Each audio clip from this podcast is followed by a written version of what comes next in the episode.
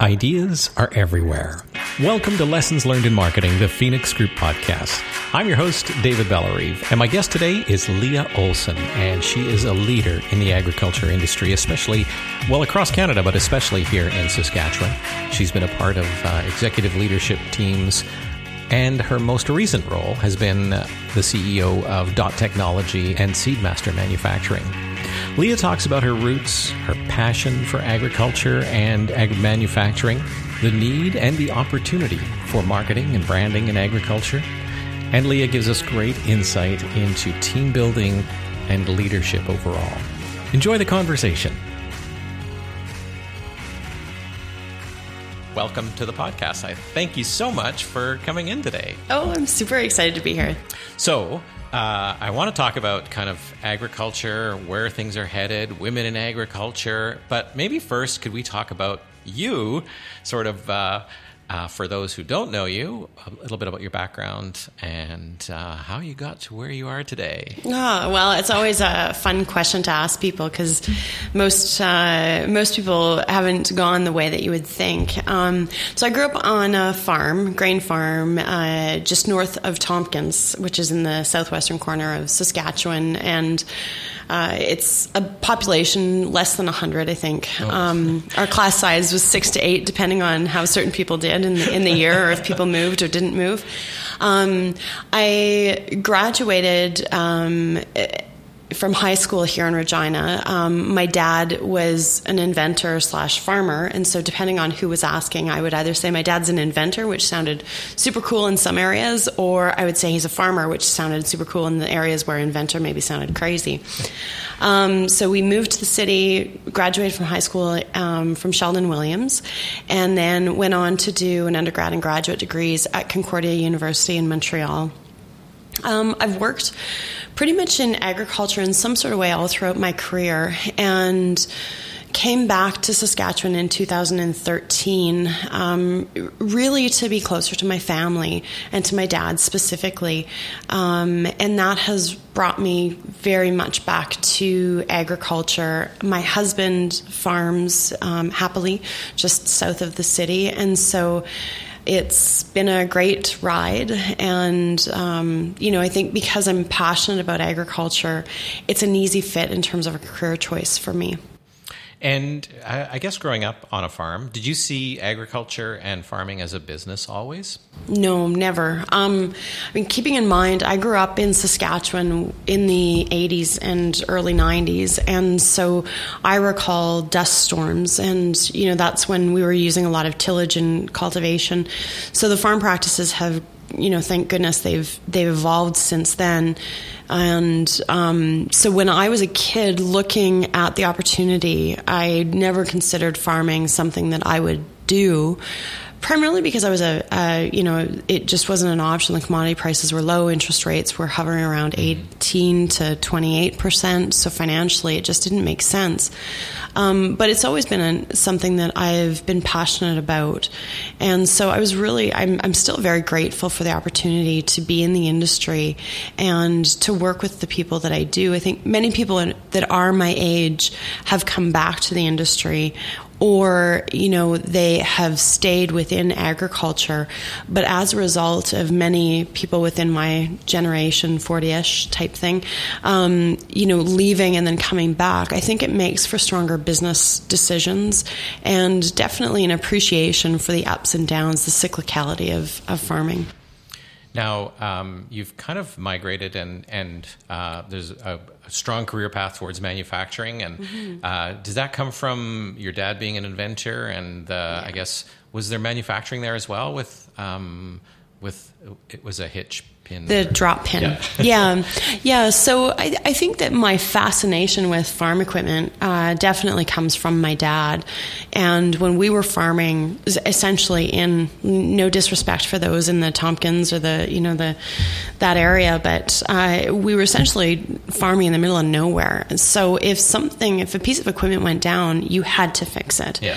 And you know, dad is someone who was never satisfied with the status quo. And so the first farm show I worked, I was 12. That was in 87, I think. And he won an innovation award. And there was a lot of people around that thought, oh, that is the most simple thing. I can't believe I didn't invent it. And I think that sort of seed of innovation is within many in the farm industry because you have to find a way to be efficient, particularly when you're farming and there's not, uh, you know, a service technician around or close. And so you have to be a problem solver. So, you know, fast forward to 2015 when I um, was approached to become AMC's the president, the Agricultural Manufacturers of Canada, it did seem like a natural fit because I enjoy the manufacturing industry, I enjoy equipment, and perhaps most importantly, I enjoy working with farmers, whether they're you know male or female. It doesn't really matter. I think that there's a lot of really interesting things happening in the industry right now. The emergence of hemp coming out, um, the you know, organic versus conventional, the trade relations and some of the things that are going on with India and China right now, you know, there's no shortage of interesting um, topics that you can cover. And worst case scenario, talk about the weather. So, yes, always the weather. Yeah. Yeah, exactly. How do you see agriculture right now as uh, as a business? What what kind of opportunities are are out there? Well, I believe you know strongly that um, there is a requirement to feed the world, and the question right now is: Will farmers, conventional farmers, be permitted to grow their food? And we know that we don't have to have any world food shortages. We just don't. We have the capability to be highly productive, but it comes down to the science and the emotion of, of selling that. And you know, so when I look at the future of the industry, I'm a little concerned, to be honest, that, you know, consumers who are very far from what actually happens on the farms, conventional farms, will you know dictate that they will not eat certain types of food. And i mean i'll eat anything off of our off of the farm um, always have and probably always will. But that fear and that emotion for the for those who are more in the urban settings worries me because they you know there's there's I, I, understand when when you're a mother or a father and someone's saying to you this food could um, harm you it's very similar to the vaccine movement and the anti-vaccine movement where we know that we can get rid of major major diseases and yet Mm-hmm. the emotion of a vaccine um, is holding us back from completely eradicating certain diseases. So I think you know the the future of agriculture is going to depend quite a bit on the consumers and to a certain degree the marketing of the industry to those who don't understand it. But on the flip side, you know, we're seeing some really neat things happening with artificial intelligence, with automation, and, you know, many of it, much of it coming out of um, Saskatchewan with Dot Technology Corp or on the automation side and artificial intelligence, companies like um, artificial intelligence or precision agriculture. Mm-hmm. You know, there's some really neat things. And I think because Saskatchewan has such a large number of um, farmers, it lends itself well to being an agriculture superpower because for those that aren't on the farm, we can and should be thinking about how can we help farmers be more efficient and help them be profitable in a sustainable way.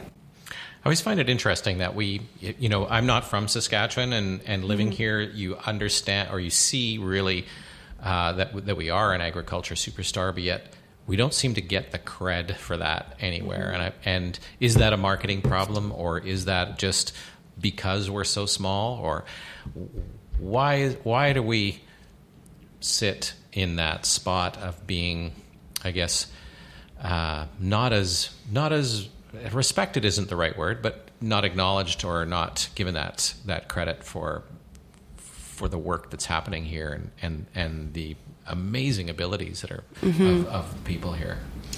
Well, I think, you know, Saskatchewan, because, I mean, the other thing that we are is we're very rural.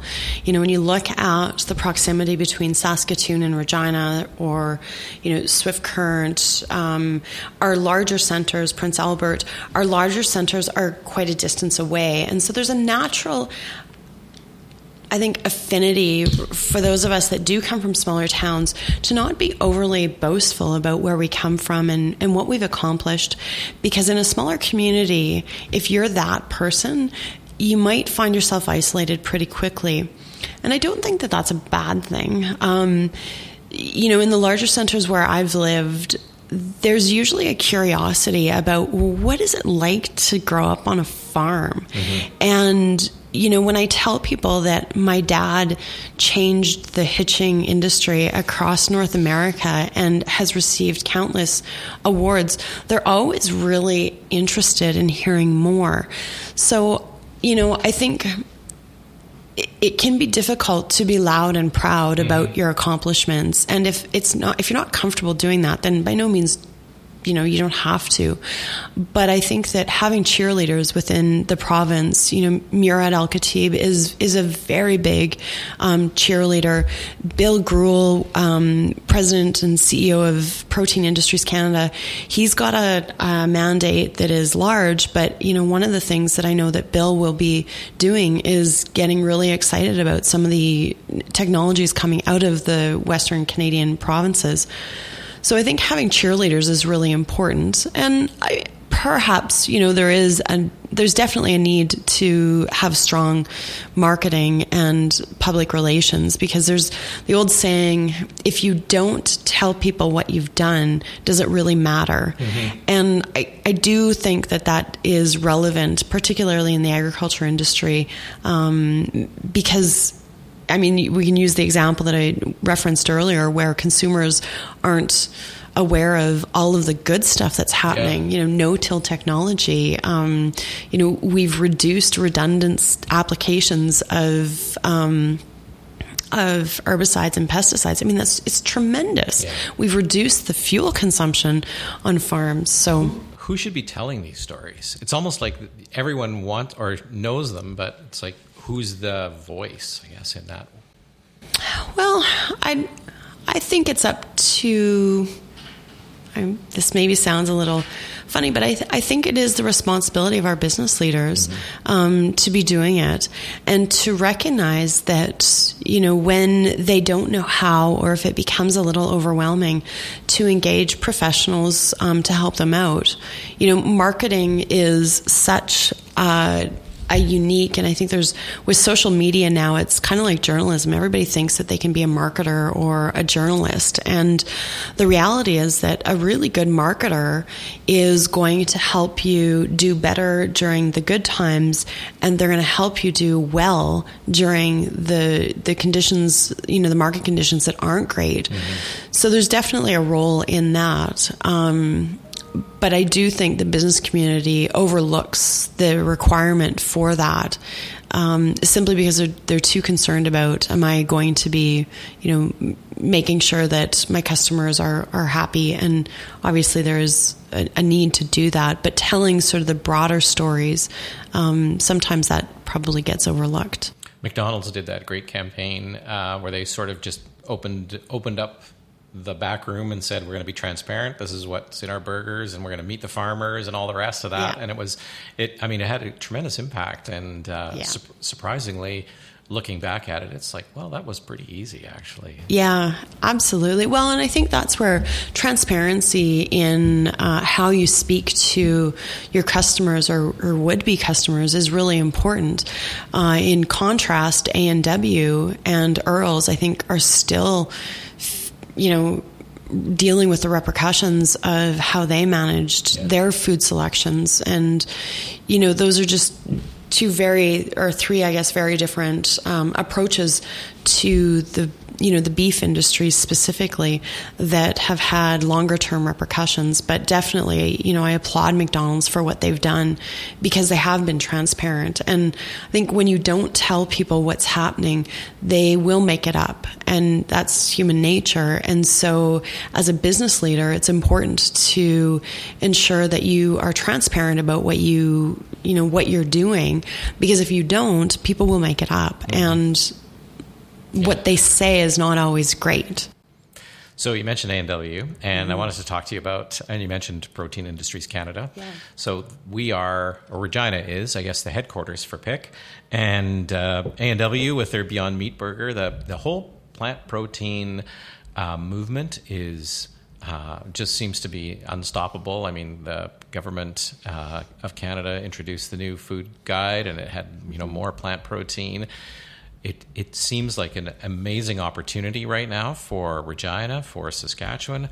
What do you think that looks like for our province or could look like? Yeah.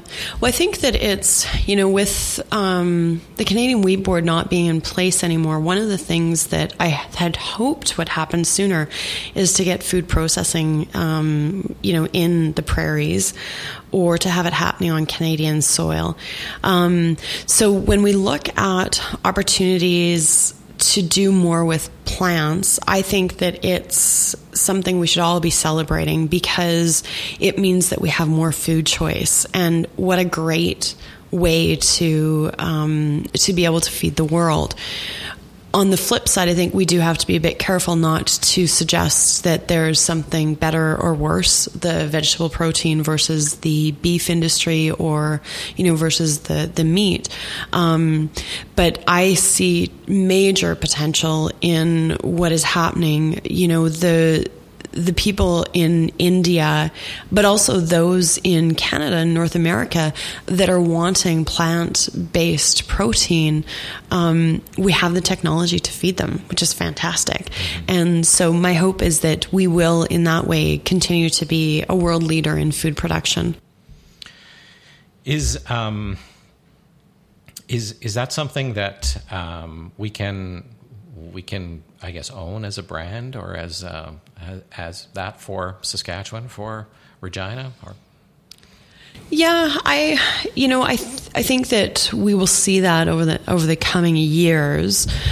Um, I think we've got so many uh, ranchers that are still involved in the beef industry that, you know, if we see it as a um, a zero sum game, then that's not going to work out very well. Whereas if we recognize that this isn't, you know, more for plant protein based um, food means less on the meat side, um, you know, if we look at it from that perspective, then we definitely will need you know people to make informed decisions mm-hmm. but i do see the growing population such that there's space for both you know plant-based protein and um, conventional um, beef, chicken, and and, uh, and and animal meat based protein. Um, so I, I do think that um, we will be a a leader in food production, but I'm not sure that the ranchers will be comfortable making a decision. And ideally, they'd be involved in both yeah. because both are going to be required, I think. And consumers, you know, have choices, and I think that that's that's great. Yeah, no. there's so many voices out there. It's hard to, yeah, you don't want one to just kind of quiet everybody else down, or yeah, like yeah, and, and um, yeah, everyone's uh, it, it, all contributes to the to the bottom line and to I guess our nutrition in, in the end. Yeah, well, and I think that that's where you know I'd like to see, and my hope is that the you know the Canadian Food Guide is you know it is based on science, and um, I'm a type one diabetic, and so I, I you know I've since a very young young age um, been very aware of you know what I'm what I'm having to eat, and you know, my worry, I guess, not that I have a lot of worries, but I, I would want to ensure that when people make decisions about what to eat, that they know that, for example, organic doesn't mean more nutritious.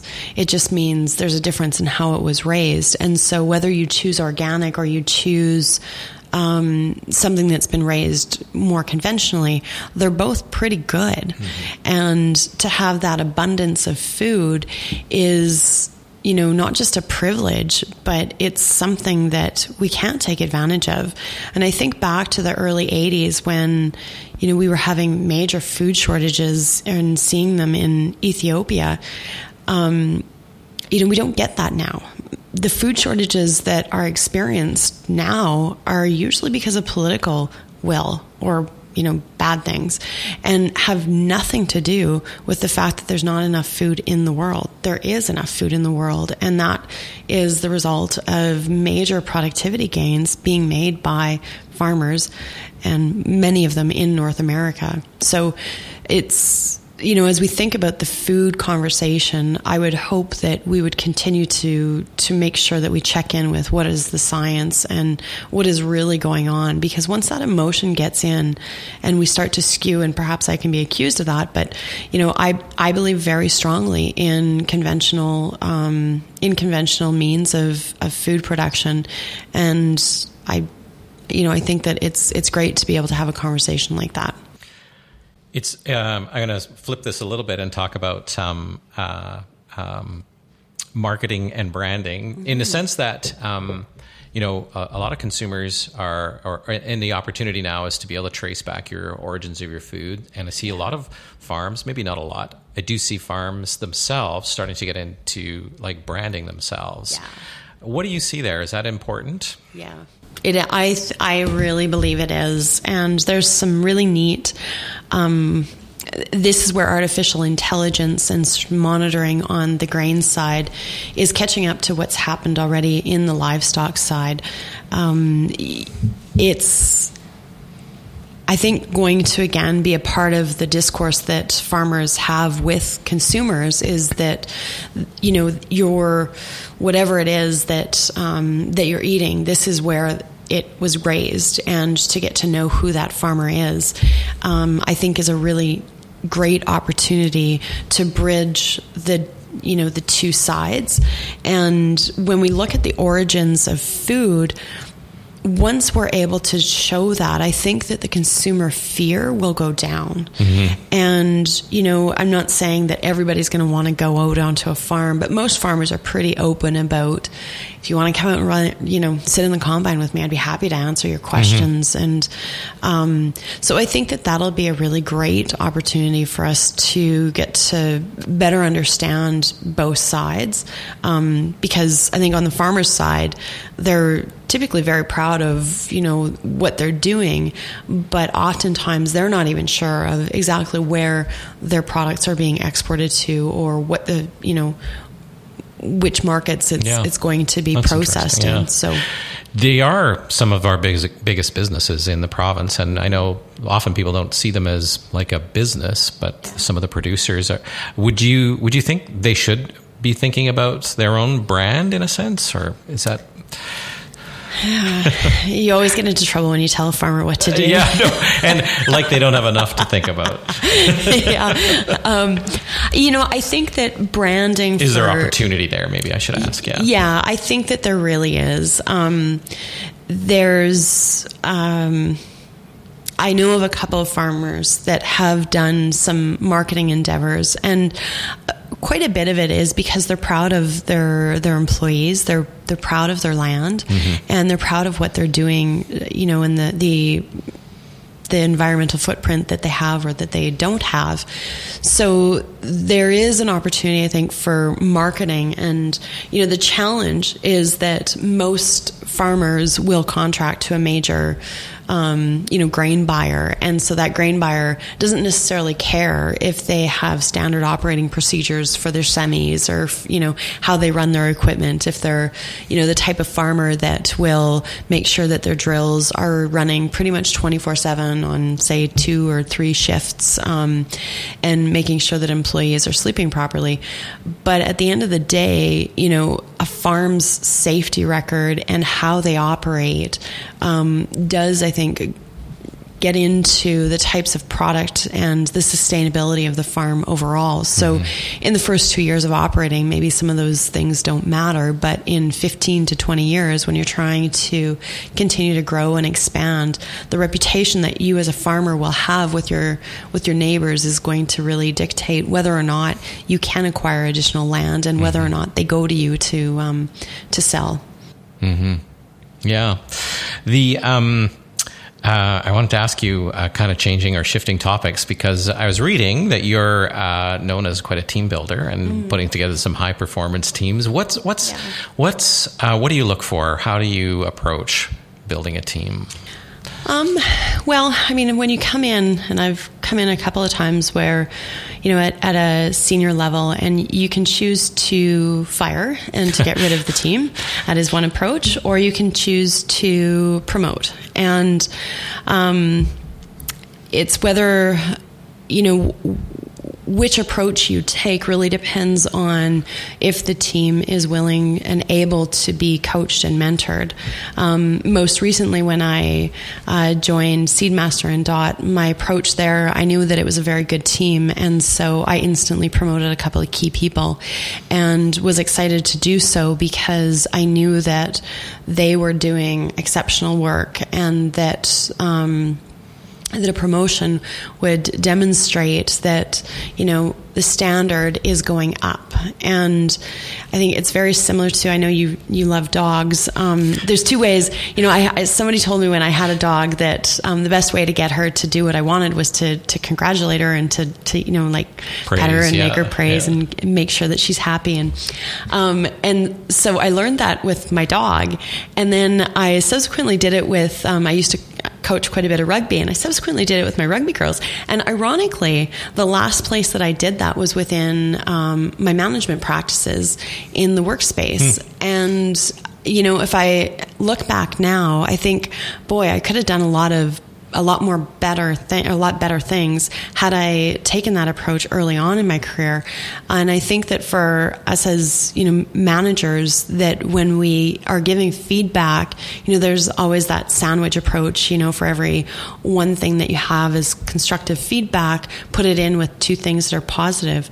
Um, it's I think important when you are building a team and you're trying to get everybody on the same page to recognize that the human element there is fear of change. There is you know a desire to make sure that you're you're you know doing good work. And most people I think if not all people always do their best. And so as a senior person you have to be careful about the sort of feedback that you give and ensure that you're giving constructive and and um, you know realistic feedback, but also don't overlook the fact that you know people want to know that you know that that they're valued and that they are doing a good job, but maybe they need to do a, a job and focus a bit more in, in a different area. Oh, that's great advice. Yeah, fantastic advice. So the podcast is Lessons Learned in Marketing. Yes. And uh, I'd ask you to kind of draw back and look at kind of what lessons you've learned um, that, that could apply to marketing uh, through maybe your, your long, short career in agriculture and manufacturing. Mm-hmm. Lessons learned. Um, what advice would you give?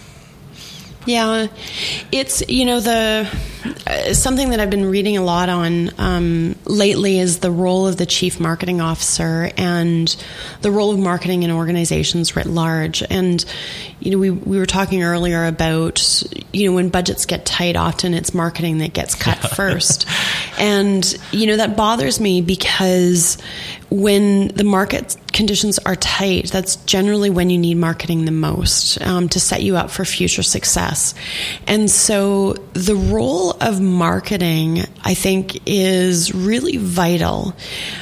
But the marketing team has to understand the financial um, environment. And so when they say that they want to do, um, you know a specific type of event if they don't relate that back to what is the return of the investment of those dollars how does this go beyond just positioning us as a leader as, as a company or whatever?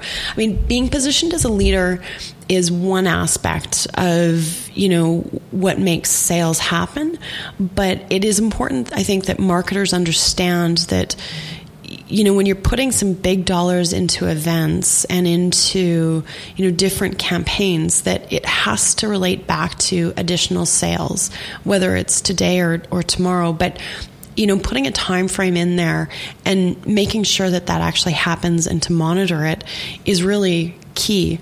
Um, you know, one of the things that I that I did when I was at um, Seedmaster and, and Dot was I pulled the marketing team closer to sales under um, one of the senior managers there, Rochelle Bojo. And I did that because I thought it was really important that the marketing team was very creative and very good. But by just subtly pulling them closer to the sales team and getting them more engaged with the sales team.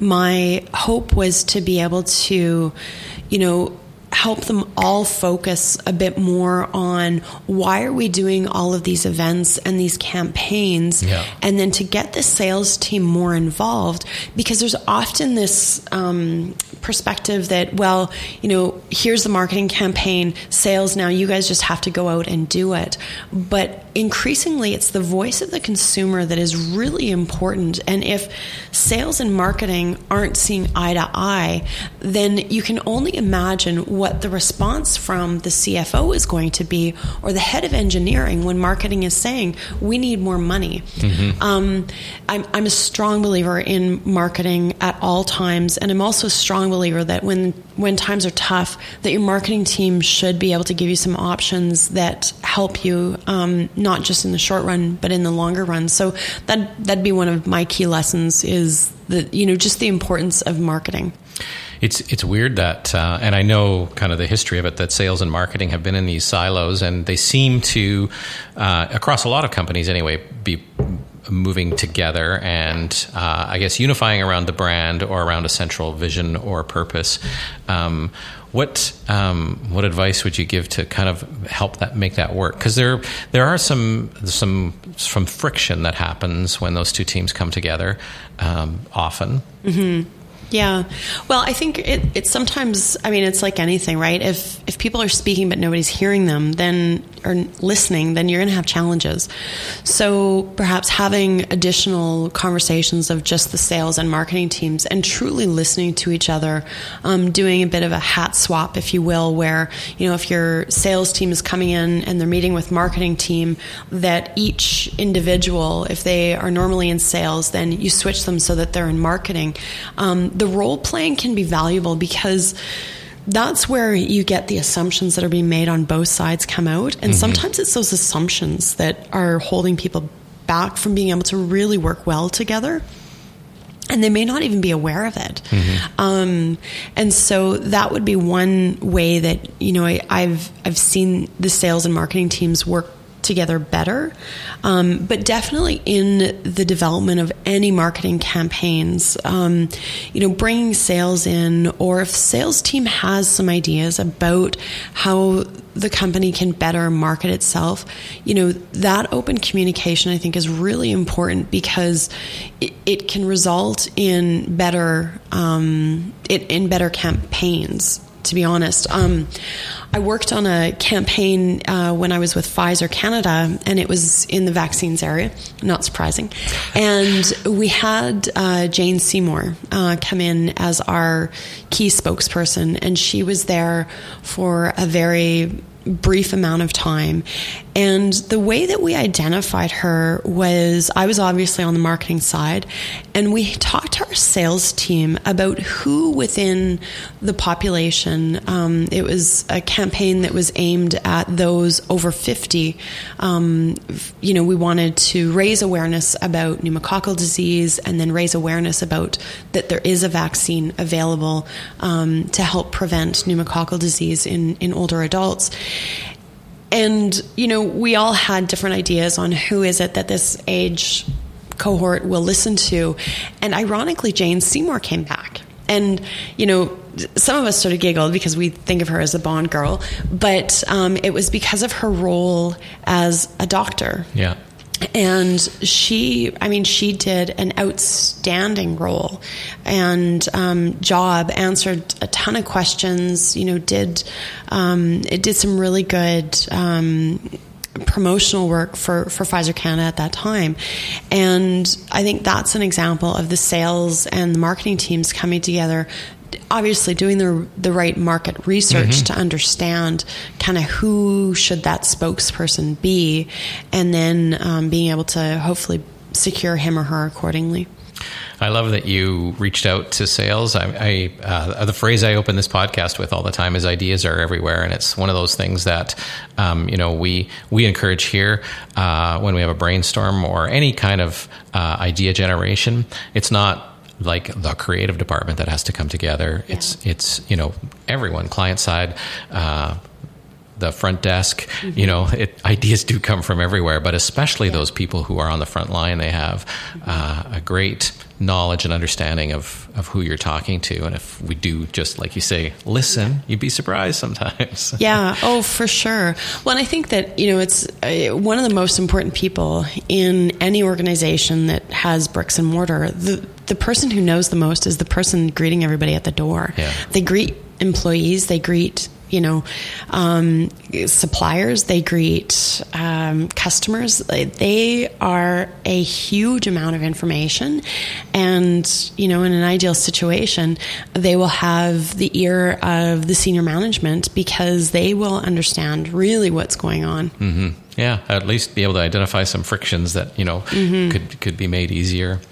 Yeah. Well, we're way over time, but I it's been fantastic, Leah. Thanks so much for for spending some time with us. Any um, can you say anything about what's on your horizon? Or um, well, at this point, I um, I'm uh, I'm a board member of a couple of organizations, and you know I I think as I, I said earlier, I, I recently resigned as CEO of Seedmaster and Dot, and so I'm not exactly sure what's where I'm going to end up, but um, I put myself through university by waitressing, so um, I can always do that, or I can run farm equipment. Um, so you know and those really aren't bad scenarios. So we'll How see. How can people connect with you if they want to um, Twitter is probably the easiest. It's at Olson, O L S O N, Leah, L E A H, or also on LinkedIn. I'm pretty, uh, pretty active on both LinkedIn and Twitter. Thank you again. Yeah, thank you, David. I really appreciate it.